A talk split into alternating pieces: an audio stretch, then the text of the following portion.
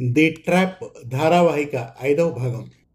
రచన పాండ్రంకి సుబ్రమణి గత ఎపిసోడ్లో దివాకర్ వెళ్ళాక విశ్వం కూడా వేదమూర్తి ఇంటికి వస్తాడు. అతను కూడా పరమేశ్వర్ గురించి ఆరా తీయడంతో ఆశ్చర్యపోతాడు వేదమూర్తి.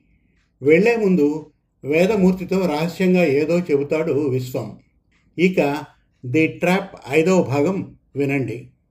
అనుకున్న ప్రకారం పనావిడిని ఆ రోజంతా ఇంట్లోనే ఉండమని చెప్పి భువనేష్ ప్రభావతి ఇద్దరు కారుని ఇంట్లోనే విడిచి ఆటోలో తిన్నగా ఉజ్జయినీదేవి గుడికి వెళ్ళారు. సహస్రనామ అర్చన లక్ష కుంకుమార్చన ముగించి గుడి వెలుపల ఉన్న బిచ్చగాండ్రకు వరుసగా చిల్లర డబ్బులు అందించారు.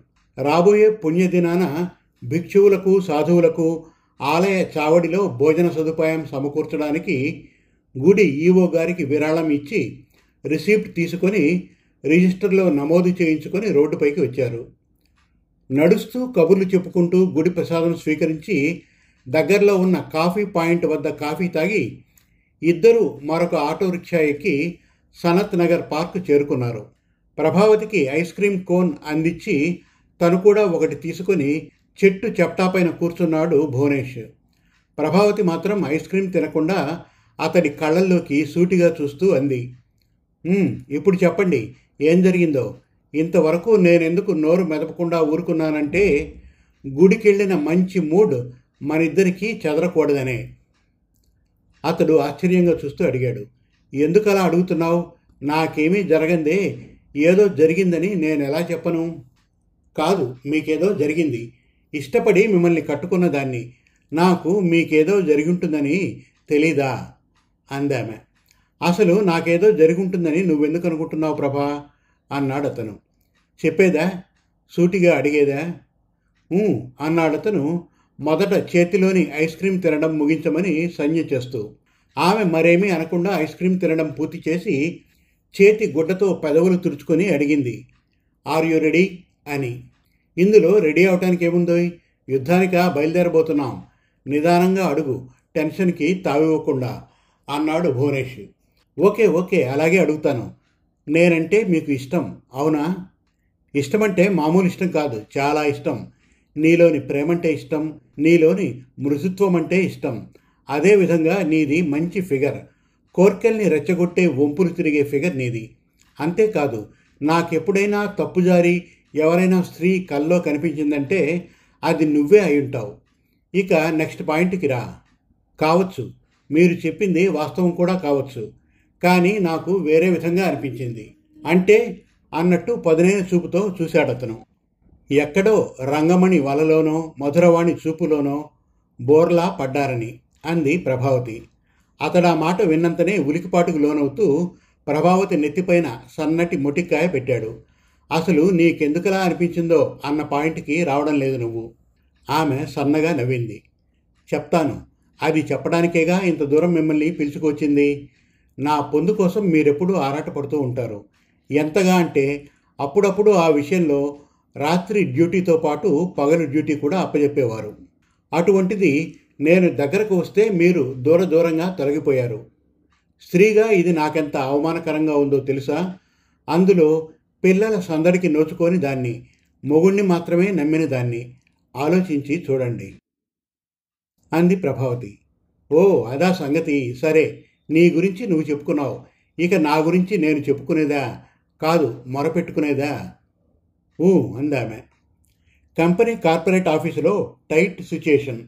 డిపిసి అంటే డిపార్ట్మెంటల్ ప్రమోషన్ కమిటీని సమావేశపరిచారు.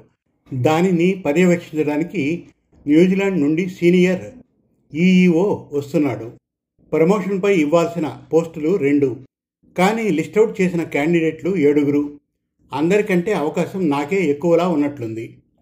యుఎస్ నుండి అప్పుడప్పుడే వచ్చాను కాబట్టి వచ్చిన అవకాశాన్ని జారు విడవనీయకుండా నాకు అనుకూలంగా పెర్ఫార్మెన్స్ రిపోర్టులు తయారు చేయడంలో పూర్తిగా నిమగ్నుడై ఉన్నాను.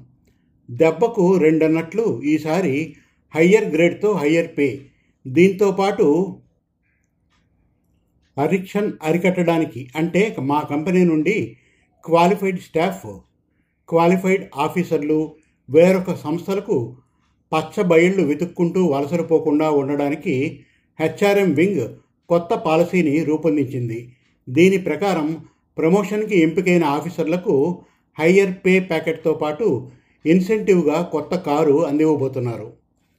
నాకిప్పుడు కొత్త కారు అవసరం ఉందా లేదా అన్నది కాదు పాయింట్ ఆఫ్ అటెన్షన్. ప్రమోషన్తో పాటు నాకు అది ఇవ్వకపోతే నా డిగ్నిటీ దెబ్బతింటుంది. కంపెనీలో నా స్టేటస్ చిన్నబోతుంది. ముఖ్యంగా నేను పడ్డ శ్రమ అంతా వృధా అయినట్లవుతుంది. ఇది నా టెన్షన్కి కారణం. అందుకే డిపిసి సభ్యుల్ని న్యూజిలాండ్ నుండి వచ్చిన ఈ సీనియర్ సీఈఓని ఇంప్రెస్ చేయడంలో ముమ్మరంగా రిపోర్ట్లు తయారు చేయడంలో మునిగిపోయి ఉన్నాను. మరి నా గౌరవం నీ గౌరవం కాదా? అన్నాడు భువనేష్. అయ్యో రామా ఇది నాకు ముందే చెప్పాల్సింది కదా? అంది ప్రభావతి. భువనేష్ చిన్నగా నవ్వుతూ చెప్తే నువ్వేం చేయగలవు? అన్నాడు. ఎందుకు చేయను? త్రిపురాలయం వెళ్ళి శివపార్వతులకు అర్చన చేసిరాను. అవసరమనుకుంటే శని దేవుడికి కూడా పూజలు చేసిరాను. అవన్నీ చేసి వస్తే ఇక మీకు తిరుగుంటుందా? అందామె.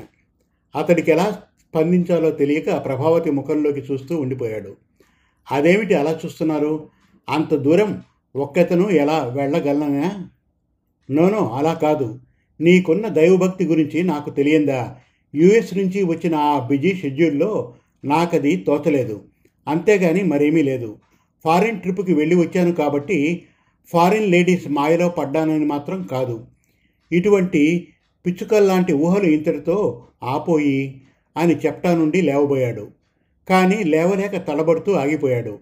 ఎవరో పాప ఆరేండ్ల పాప కేరింతలు కొడుతూ పరుగు పెడుతూ వచ్చి అతన్ని ఒక్కసారిగా ఢీకొట్టింది దానితో అతను అడ్డంగా పడ్డాడు. అతడి పైన ఆ పాప కూడా అదే రీతిన అడ్డంగా పడింది. అప్పుడు ఆ పాప తల్లి కావాలి సారీ సారీ ఎక్స్ట్రీమ్లీ సారీ. ఆటలో పడితే మా పాపకు కన్ను మిన్ను తెలియకుండా పోతుంది అని నొచ్చుకుంటూ పాపను పైకెత్తుకుని భువనేష్కి చేయి అందించింది. లేచి కుదురుగా కూర్చోడానికి. ఆ సంఘటనతో కంగుతిన్న ప్రభావతి కూడా కంగారు పడుతూ భర్తకు చేయి అందించి కూర్చోబెట్టింది. ఈసారి పాప తల్లి ఇటు తిరిగి సారీ మేడం ఎంత జాగ్రత్తగా వాచ్ చేస్తున్నా పిల్లల చేష్టలు చూపు కానకుండా జరిగిపోతూ ఉంటాయి. వీఆర్ హెల్ప్లెస్ మీకేమీ దెబ్బలు తగలేదు కదా సార్ అతడు నవ్వటానికి ప్రయత్నిస్తూ లేచి సర్దుకుంటూ అన్నాడు. No not at all. చిన్నపిల్ల మన పైన పడితే ఏమవుతుంది? ఏమీ కాదు. In fact I love it. ఇక మీరు నిక్షేపంగా వెళ్ళిరండి మేడం. అంటూ గుడ్డలు దులుపుకున్నాడు భువనేష్ అప్పుడు ప్రభావతి ఎలర్ట్గా తేరుకొని ఆతృతగా అంది మీరెవరో తెలుసుకోవచ్చా మేడం? అని. అప్పుడు ఆ పాప తల్లి ప్రభావతి చేతిని అందుకుంటూ వైనాట్ అసలు నన్ను నేను పరిచయం చేసుకోకుండా మీ గురించి ఏమీ తెలుసుకోకుండా వెళ్ళిపోవడం క్షమించరాని నేరం. నా పేరు వరుధిని అమ్మాయి పేరు మందాకిని. మొన్న మొన్ననే ఆరేళ్ళు దాటాయి. రెండవ తరగతి. నేనేమో షైనింగ్ మార్కెటింగ్ కంపెనీలో పనిచేస్తున్నాను. ప్రభావతి ఆసక్తితో అడిగింది. అందులో తనేం పని చేస్తుందని అది మా మామగారి స్వంత కంపెనీ. అందులో డిప్యూటీ ఎండీని చెప్పింది ఆమె ఆ మాట విని ప్రభావతి మనసారా నిండుగా ఫీల్ అవుతూ అంది. Fine really great. మరి మీ వారెక్కడ పనిచేస్తున్నారు? ప్రైవేటా లేక గవర్నమెంటల్ సైడా? వరుధిని బదులివ్వలేదు. ఓసారి భువనేష్ వైపు దీర్ఘంగా చూసి ముఖం తిప్పుకుంది. ప్రభావతి విడిచిపెట్టలేదు. లేరా? ఆమె తలూపింది. ఇద్దరూ కలిసి ఉండటం లేదన్నమాట. వరుధిని తల అడ్డంగా ఆడిస్తూనే బదిలిచ్చింది అది కాదు చనిపోయారు. క్రానిక్ లివర్ ప్రాబ్లం వచ్చి అని మందాకిని వైపు తిరిగి మందు ఒకసారి అంకుల్ వద్దకు వెళ్ళి సారీ చెప్పిరా అని కూతుర్ని ఆదేశించింది. ఆ పాప అలాగే అంటూ దగ్గరకు వచ్చి సారీ చెప్పింది. భువనేష్ ఇబ్బంది పడుతూ అన్నాడు ఎందుకండి ఇన్ని సారీలు? మల్లె పువ్వు లాంటి పాప పైన పడితే నా ఎముకలేమీ విరిగిపోలేదుగా? అని అప్పుడు Prabhavati కలగజేసుకుంది. Okay okay. Now case is settled. రండి అందరము కలిసి ఫ్రెండ్లీగా ఒక సెల్ఫీ తీసుకుందాం. సరేనా?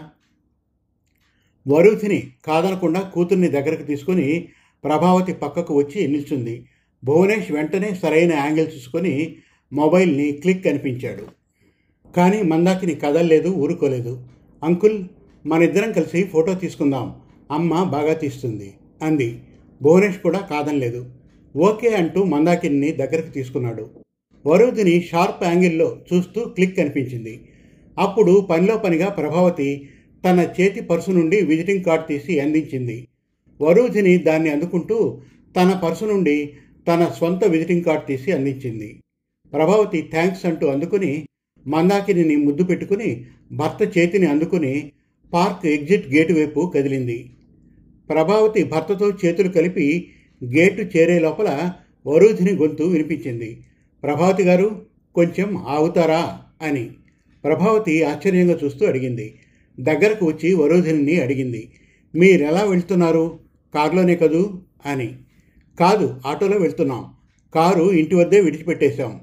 గుడిలో ఎక్కువసేపు ఉండవలసి వస్తుందని. పర్వాలేదు నా కారులో రండి. నేను మిమ్మల్ని ఇంటి వద్ద దిగబెట్టి అలా వెళ్ళిపోతాను అంది వరూధిని. ప్రభావతి భువనేష్ ఇద్దరూ ఇబ్బందికరంగా ముఖం పెట్టి ఏదో అనేందుకు నోరు తెరిచే లోపల మందాకిని పరుగున వచ్చి భువనేష్ చేయి అందిపుచ్చుకుంది.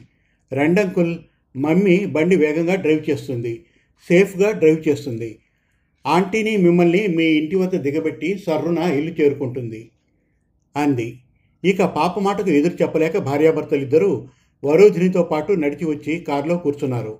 మందాకిని చెప్పినట్లే వరూధిని కారుని సర్రున ఫ్రిక్షన్ పైకి వేగంగా డ్రైవ్ చేస్తూ ఇద్దరిని ఇల్లు చేర్చింది. డోర్ తెరిచి కారు దిగుతూ ప్రభావతి అడిగింది రండి మేడం కప్పు టీ తీసుకుని వెళ్దురు గాని. ఇట్ ఈజ్ ఓకే ప్రభావతి గారు. సార్ కూడా కొంచెం అనీజీగా ఫీల్ అవుతున్నట్టున్నారు. మరొకసారి వీలు చూసుకొని వస్తా. థ్యాంక్స్ అంటూ కారుని ముందుకు పోనిచ్చింది. ఇద్దరూ ఇంటి గుమ్మం వద్దకు వచ్చేటప్పటికి ప్రభావతి నిష్ఠూరంగా అంది. చూశారా? మీరు కారులో ఒక్కసారి కూడా నోరు విప్పి మాట్లాడకపోయేసరికి వరూధిని మేడం అదోలా ఫీల్ అయినట్లుంది అని. దానికి బాధ్యుణ్ణి నేను కాను అన్నాడు భువనేష్. మరెవరన్నట్టు అదోలా చూస్తూ తలుపు తెరిచి నిల్చున్న పనిగెత్త భాగ్యాన్ని నెట్టుకుంటూ వెళ్ళింది ప్రభావతి. నువ్వు ఆ డిప్యూటీ ఎండీ మేడం గారును అంతటి స్వల్ప వ్యవధిలో ఇంతలాగా కలిసిపోయారు. పాలలో నీళ్ళు చేరినట్లు. దీన్ని స్నేహం అనరు. ఎందుకంటే స్నేహం ఒక్క రోజులోనో ఒక గంటలోనో ఉద్భవించే మృదు మనోభావం కాదు. ఊగుసుపోక చేసుకునే బుచ్చమ్మ కబుర్లు అంటారు ఆవిడ గొప్ప కోసం కారులో రమ్మంటే నువ్వు వద్దనవచ్చుగా? ఏం? ఒకరోజు చేంజ్ కోసం ఆటోలో వెళ్తే ఏమవుతుందట? ఒళ్ళు మైలపడిపోతుందా? లేక కాళ్ళు ఉబ్బిపోతాయా? అబ్బబ్బా!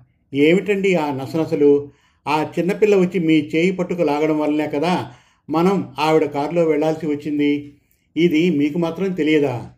అతడేమీ అనకుండా నడుచుకుంటూ వెళ్ళి దుస్తులు మార్చుకుని వచ్చి హాల్లో కూర్చున్నాడు. ఆమె కూడా అప్పటికి నోరు మెదపడం క్షేమం కాదనుకుంటూ త్వరగా చీర మార్చుకొని భాగ్యాన్ని వంటగది వెలుపల ఉండమని సంజ్ఞ చేస్తూ తనే వెళ్ళి రెండు కప్పుల కాఫీ కలిపి తీసుకువచ్చింది. ఇంకా ఉంది. ది ట్రాప్ ఆరో భాగం త్వరలో. మరిన్ని చక్కటి తెలుగు కథల కోసం వెబ్ సిరీస్ కోసం కవితల కోసం మన తెలుగు కథలు డాట్ కామ్ విజిట్ చేయండి. Thank you.